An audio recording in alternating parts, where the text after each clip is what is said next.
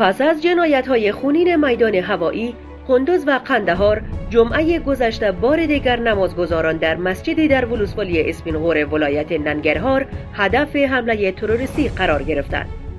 در همین حال شامگاه روز شنبه غرب کابل شاهد انفجار ماین مغناطیسی بود که در نتیجه یک خبرنگار و چندین تن دیگر کشته و زخمی شدند.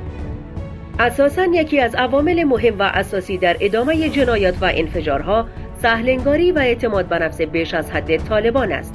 در حالی که چندین بار است مساجد هدف قرار گرفته و شهروندان این کشور به خاک و خون میغلطند اما مقامات این گروه بارها و بارها سراحتا گفتند که داعش یک تهدید جدی برای افغانستان نیست و نمی‌توانند کار به جایی برسانند در حالی که عکس این ادعا داعش با انجام چندین عملیات تروریستی ثابت کرده که یک تهدید جدی شمرده می شود داعشی که در عراق و سوریه بدترین جنایت ها در حق شهروندان آن کشور روا داشت خود درس عبرتی است برای جهان که بدانند داعش و حامیان داعش هیچ گونه روحیه دوستی و مدارا ندارند.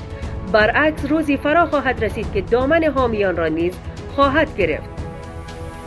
بنابراین طالبان هم اگر ادعای افغانستان دوستی دارند و می‌خواهند حکومتی را شکل دهند که اسلامی و مردمی باشد و با اقتدار نیاز است نخست امنیت مردم را تأمین کنند تا آنها دیگر برای مسجد رفتن بازار رفتن و موتر سوار شدن حراسی به دل نداشته باشند.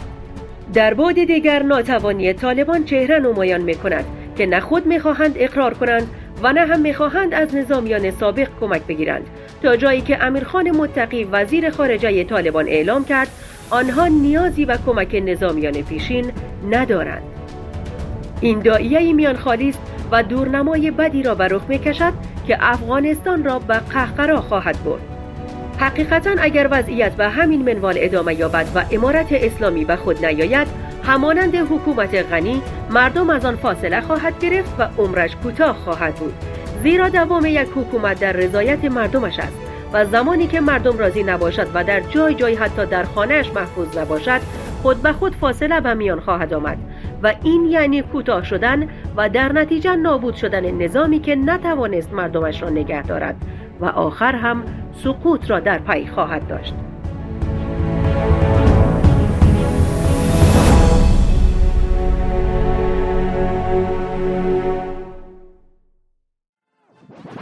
رادیو آرا